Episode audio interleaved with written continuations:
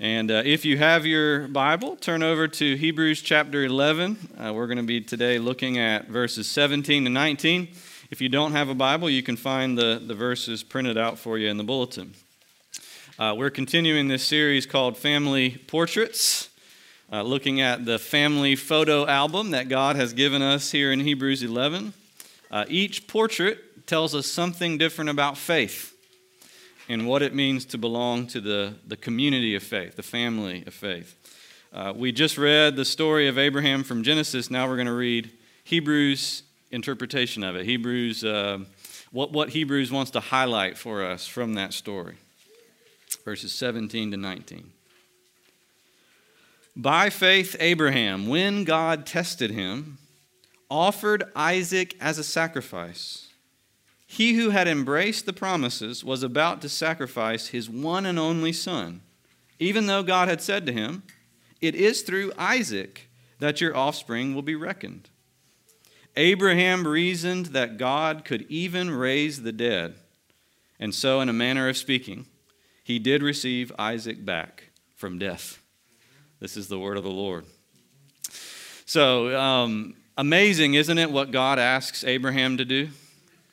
Uh, we saw last week with Sarah that the main idea in her life story from Hebrews 11 was that it doesn't so much matter how faith begins as much as it matters how it ends.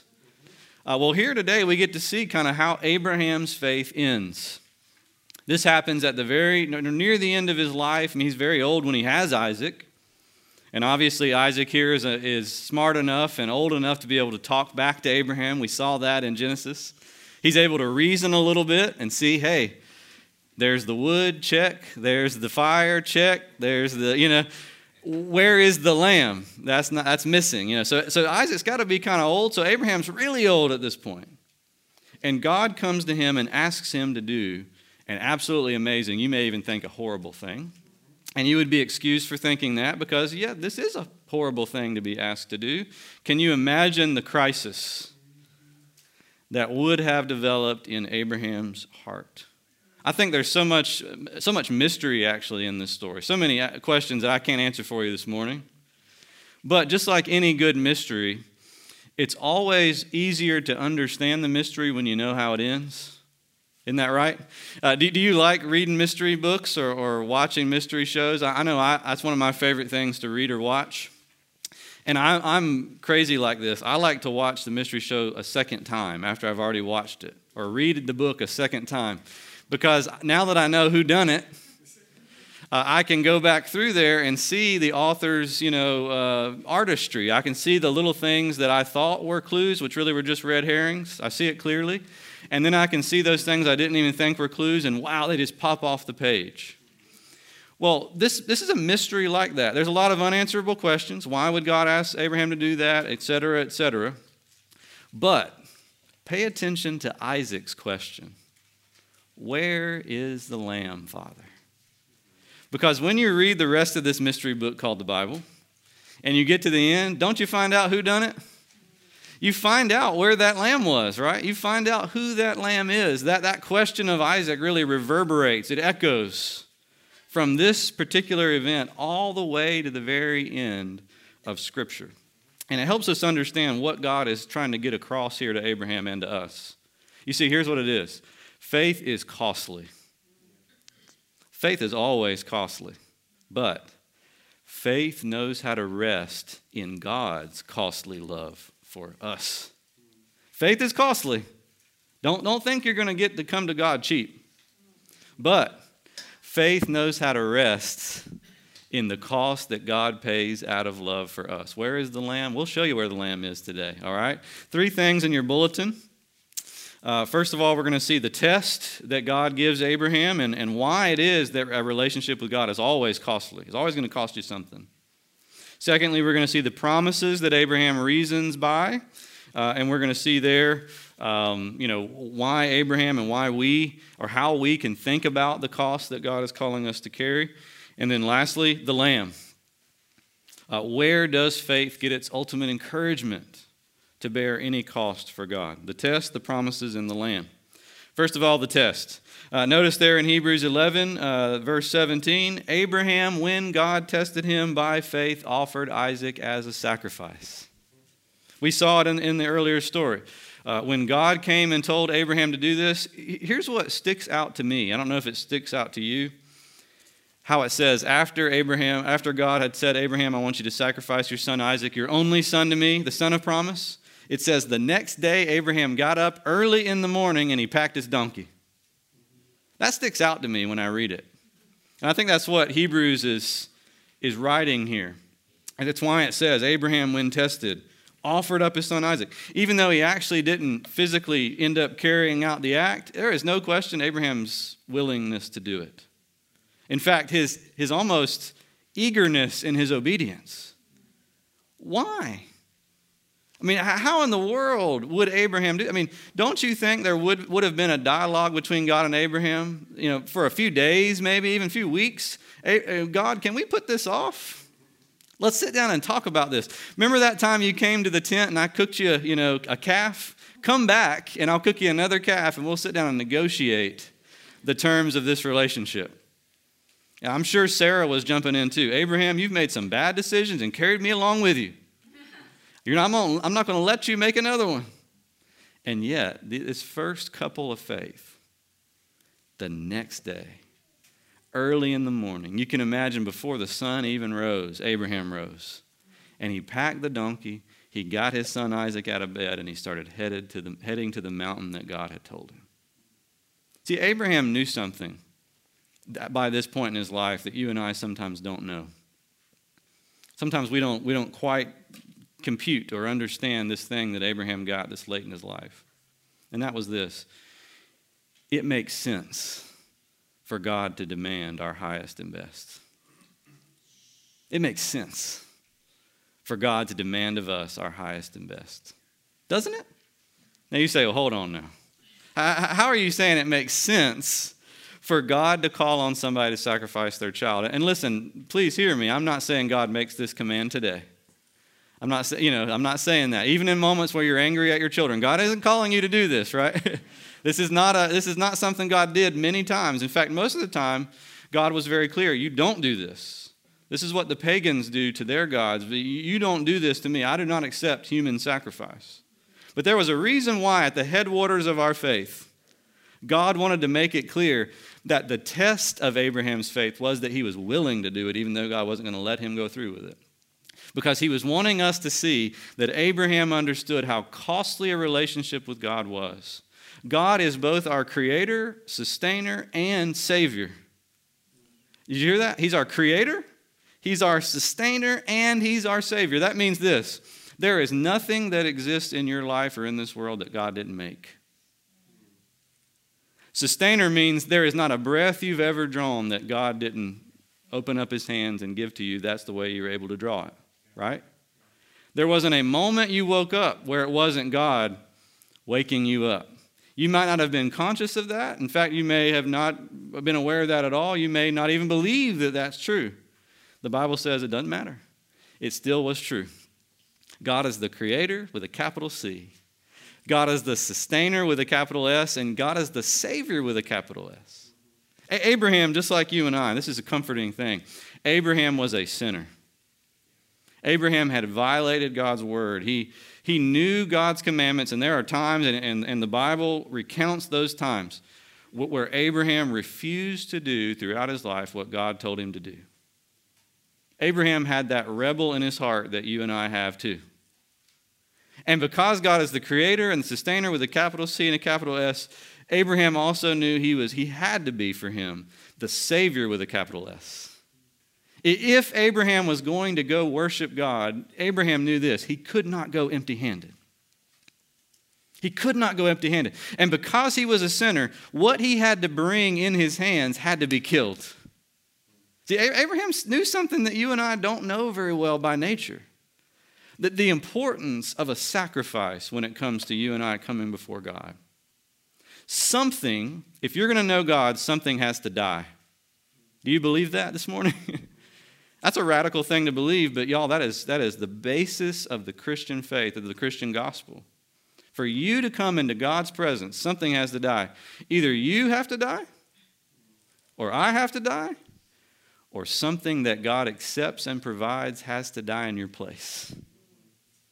By this time in Abraham's life, he had been schooled in the school of faith. He understood this.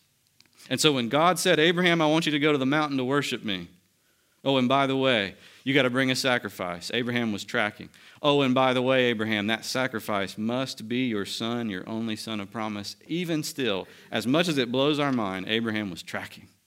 He understood. Now, I'm sure in his heart he thought, oh, Lord, no. Oh, take me instead.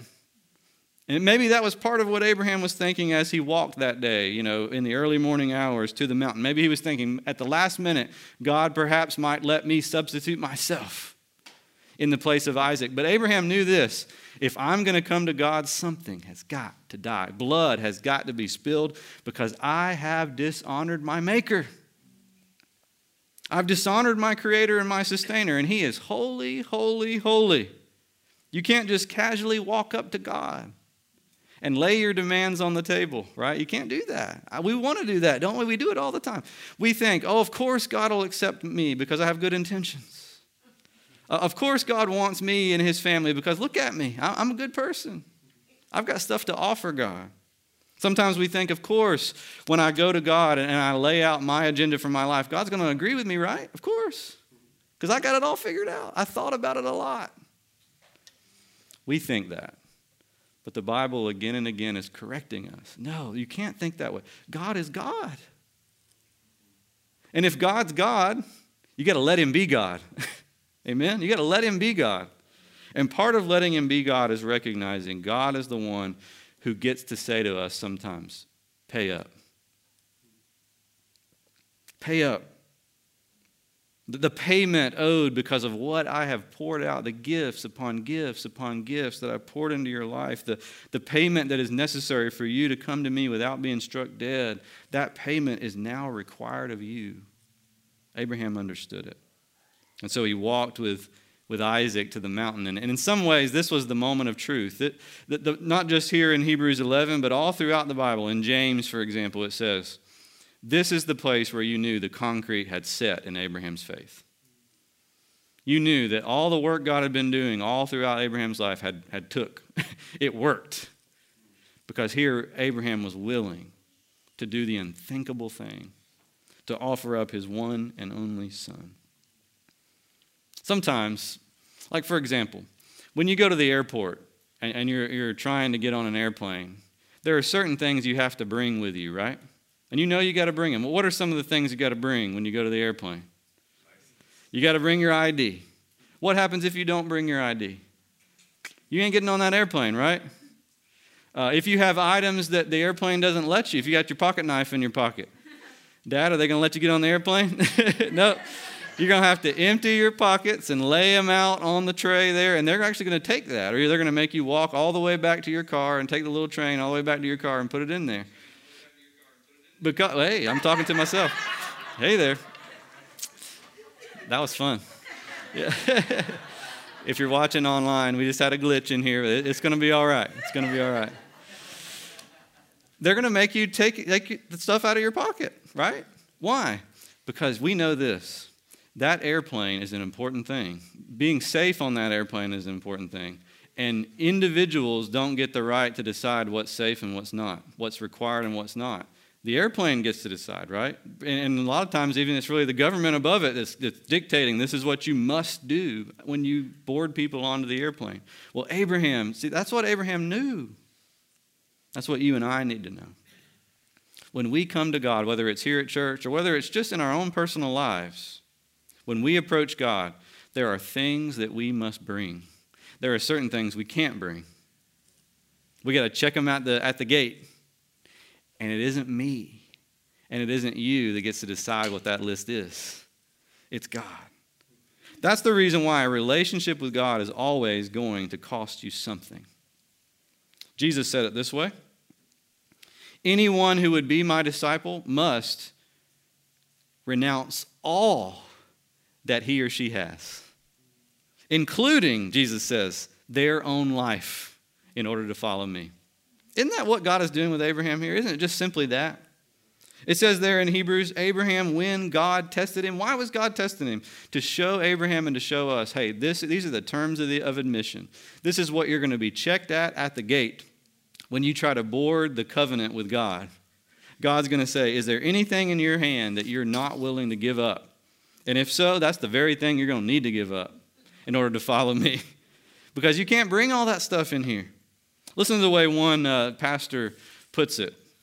He says, This is the practical answer here to all of our idolatries, to the Isaacs in our lives, which are not spiritually safe to have and hold.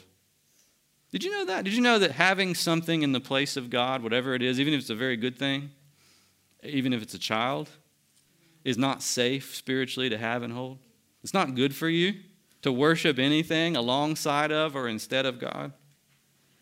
So this writer says, we need to offer those things up. We need to find a way to keep from clutching them too tightly, of being enslaved to them. We will never do so by simply mouthing ab- abstractions about how great God is. We have to know, to be assured in our hearts of God's love, His, His cherishing of us, His delight in us, so that we can rest our hearts in Him for our significance and security and be willing to let go of those other things that we falsely try to find significance and security in. God was not trying to harm Abraham, God was trying to save him, help him. And when God comes to you and says, Hey, it's time, there's something I want you to do that's costly, that's the same thing he's doing with you. Did you know the Bible is full of commandments that are going to cost you sometimes? Right? I'm not talking about you, you got a dream and you felt like God is telling you to do this or that. I'm talking about even just when you come to the Bible and, and you read, thou shalt not commit adultery or thou shalt not steal or whatever, you know, you, you just read those basic things. If you really start to think about those things and how they impact your life in various situations, you're going to find places where it pinches, it hurts, it cuts to do what God tells you to do. It would be a whole lot easier, to be a whole lot more pleasurable to not do what God tells you to do. And yet God says, I'm the capital C creator, capital S sustainer, capital S savior. You cannot come to me empty handed. Something has got to give. That's the first thing, the test. Secondly, the promises. Uh, did you notice what it says there in Hebrews 11 uh, 17 again and 18? It says, Abraham offered up Isaac, even though uh, he who had embraced the promises was about to sacrifice that one son that God had promised it's through that son that my promises are going to be fulfilled. Even though, I mean, think about that. That makes it even more crazy, right? That God is saying not only sacrifice your child, He's saying, by the way, sacrifice the child that 50 years ago I promised you. And then you waited 25 years until you got good and old, until I finally gave him to you. And now it's been several years that you've been investing in raising that boy. Take him and sacrifice him. And by the way, this is the same God who said, That son is the only son that I'm going to run my promises through. Do you think Abraham sat down and thought about that? I think he did. I think he counted the cost very accurately. And Jesus tells us that's what we got to do. If you're going to follow Jesus, you have to learn how, Jesus says, to count the cost.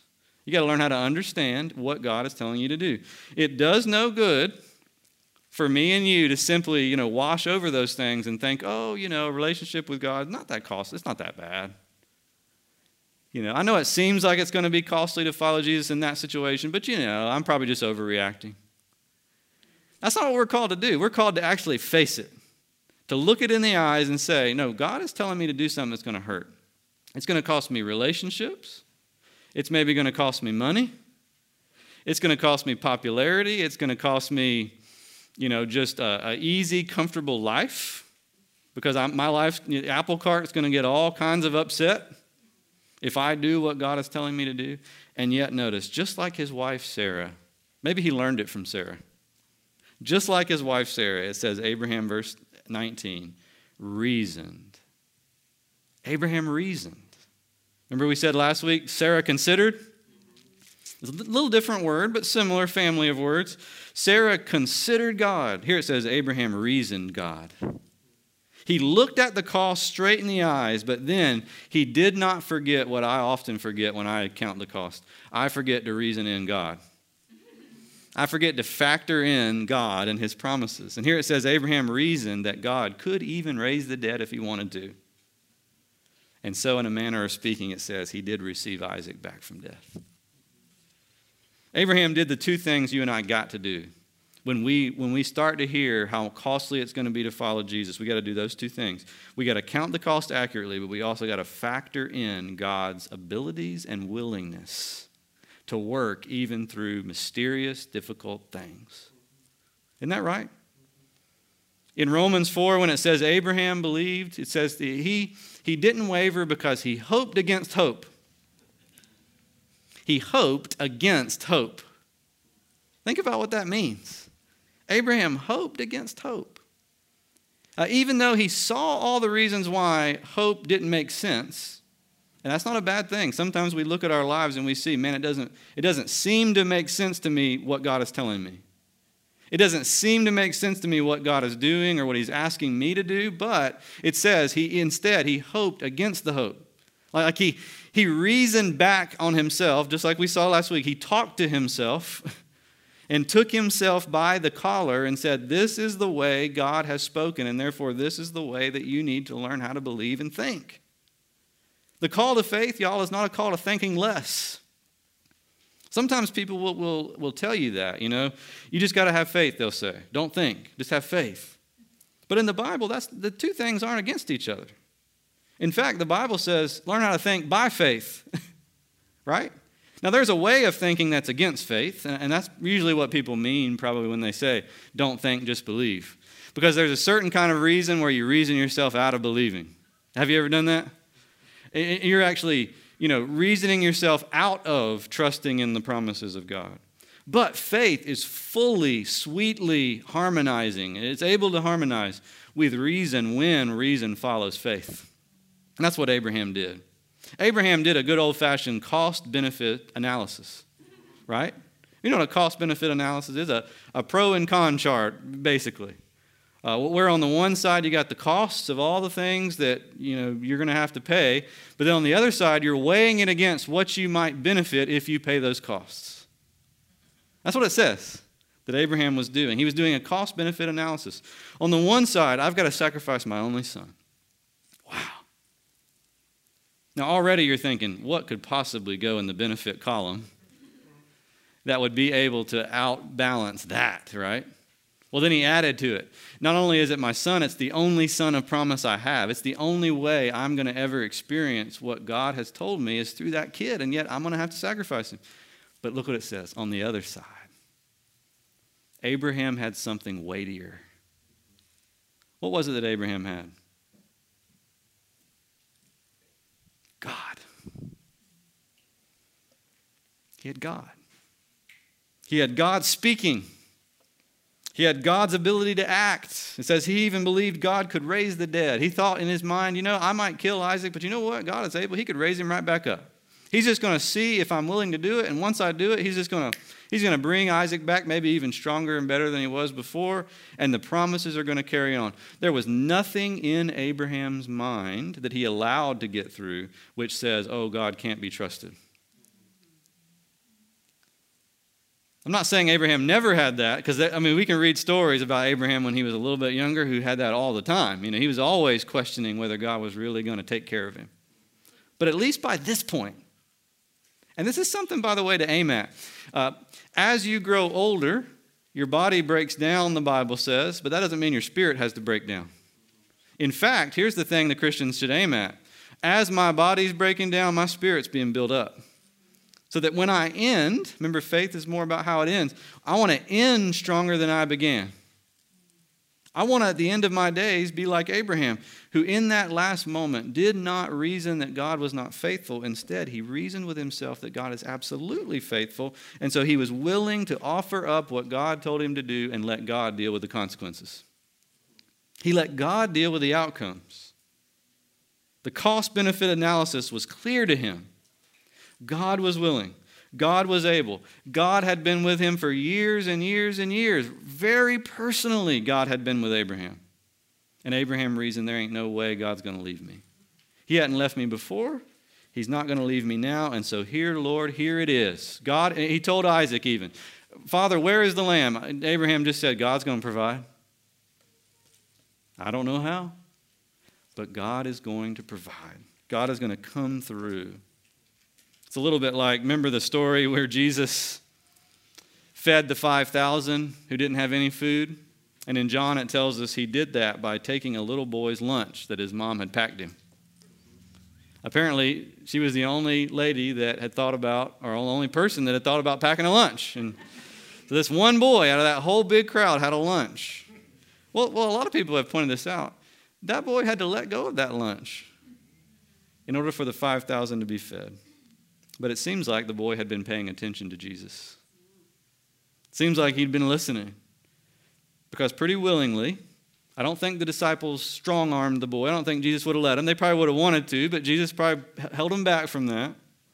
The boy willingly gave up his little, trusting that that Jesus was going to be able to do much with it.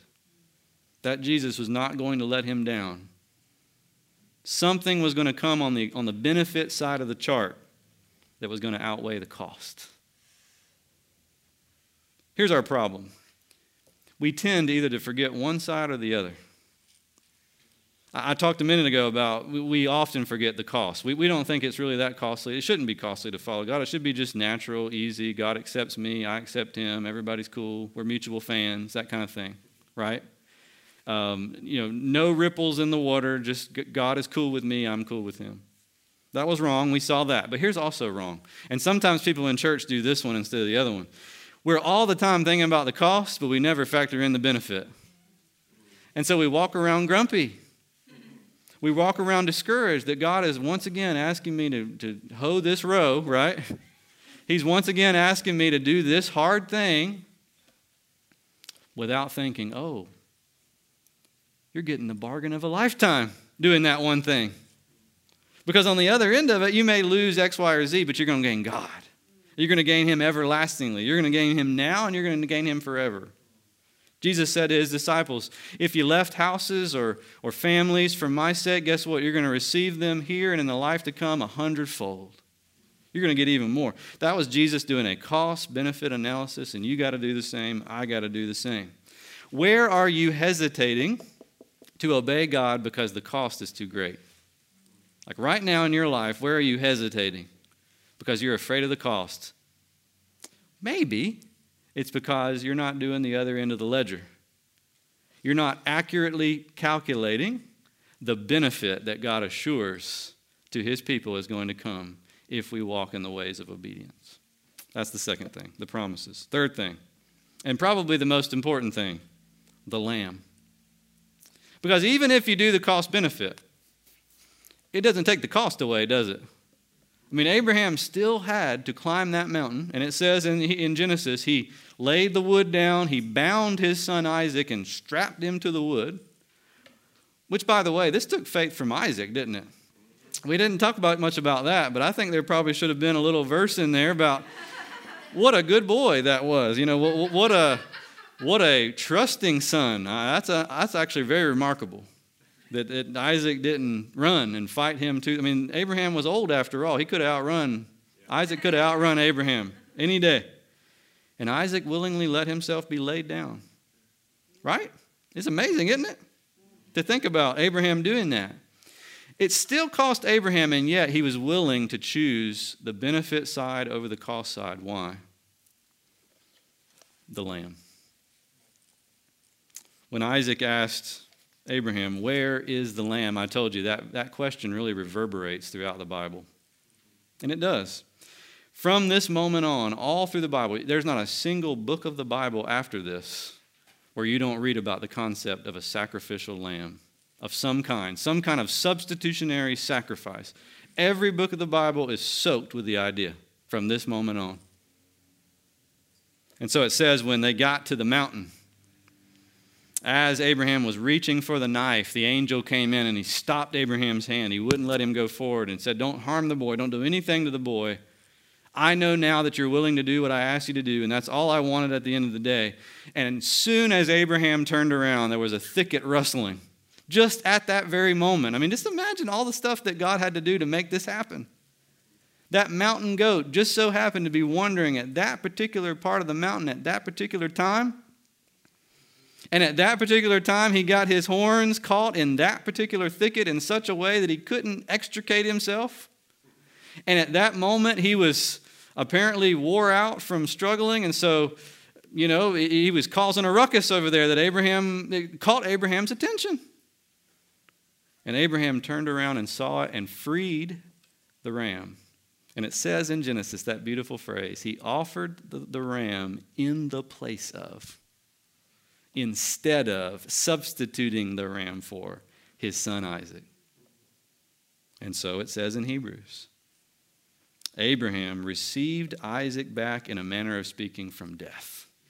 The one who should have died, because you remember what we said something's got to die when you come to God. Something has got to die. And it cannot just be, you know, your leftovers. It's got to be your very life. Your lifeblood has to be spilled. But here, on the mountain of the Lord, God provided a sacrifice to go in the place of Isaac's blood and of Abraham's blood. And you know what? God on the mountain of the Lord, I'm going to tell you this. It might be hard for you to believe it, but it's so true. When you trace it through the Bible, this mountain is the same mountain that Jerusalem is built on later. It was the same mountainside that Golgotha is on. If you don't know what Golgotha is, that's the name of the little rock where Jesus was crucified. Can you believe it? God provided that little ram, just so happens that it was wandering by, and there it was, and Abraham discovered it, and his son was saved by a substitutionary sacrifice and raised from the dead, if you will, because of a substitutionary sacrifice. God did that to assure God's people all throughout time that one day He was going to provide on that very mountain something for the whole world. And so the Bible says, Behold, the Lamb of God with a capital L, who takes away the sins of the world. That's what John the Baptist said about Jesus. And that's what Jesus said about himself. As he sat at the, the Last Supper table and said, Tonight, boys, there's not going to be a lamb. That's what we normally eat, but tonight, you know, we're going to pass on the lamb because the lamb is sitting at the table.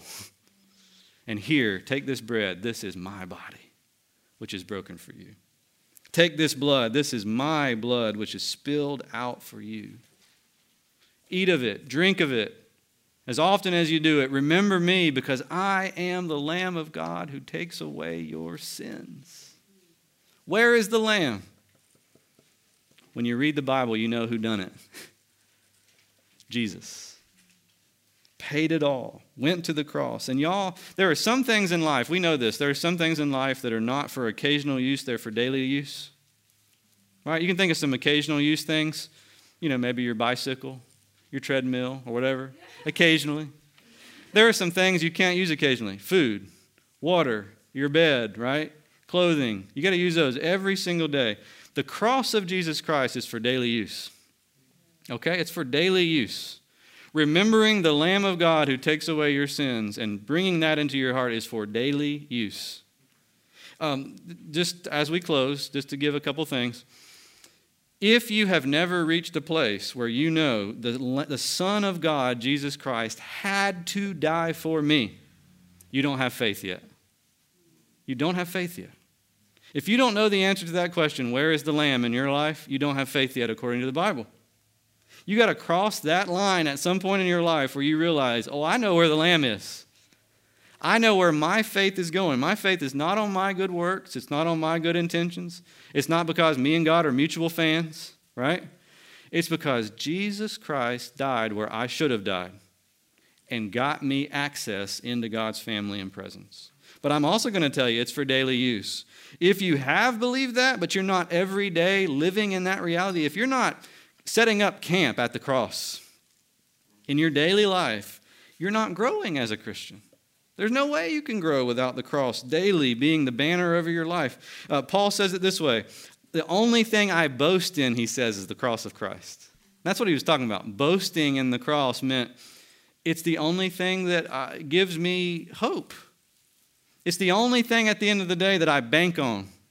I bank on the fact that on the mountain of the Lord, that mountain in Jerusalem, Mount Moriah, not only did God offer a ram to Abraham, but God offered his son to the world. And in the same way as God said to Abraham, Abraham, now I know you mean business because you were willing to do this, God says to you, you know I mean business in your life because I did not spare my one and only son, and I didn't let an angel intervene and stop it. It went all the way, all the way to death. And by my power, I raised him back from the dead so that you might receive his life too. Isn't that amazing? Our good news verse, if you'll look back at that in the bulletin, that's what I'll leave you with today. This is what it means to live daily, camp out at the cross. You got to remember this verse. If God is for us, who can be against us? I mean, sometimes you should put your name in here. And I don't think I'm suggesting something irreverent or, or, or blasphemous here, but put your name into the Bible. If God is for Stan, who can be against Stan? Maybe you should put your name in it, your family's name. All believers can put their name there personally. If God is for me, who can be against me? He who did not spare his son, but gave him up for Stan, gave him up for you, gave him up for us all, how will he not also with him graciously give us all things? If you camp out there, guess what? You have a reason to choose the benefit column of the cost benefit analysis. Really, the only reason that's going to work. If you don't know how much God loves you, you're not going to be very willing to pay much cost in love for God. But if you know, not just here in the head, but here in the heart, in the core of who you are, how much God spent on you, you'll stop undervaluing Him. You'll stop underbidding Him. You'll be willing to do whatever He asks you. It might take your whole life like it did with Abraham, but you'll get there. You'll grow into that kind of faithful person.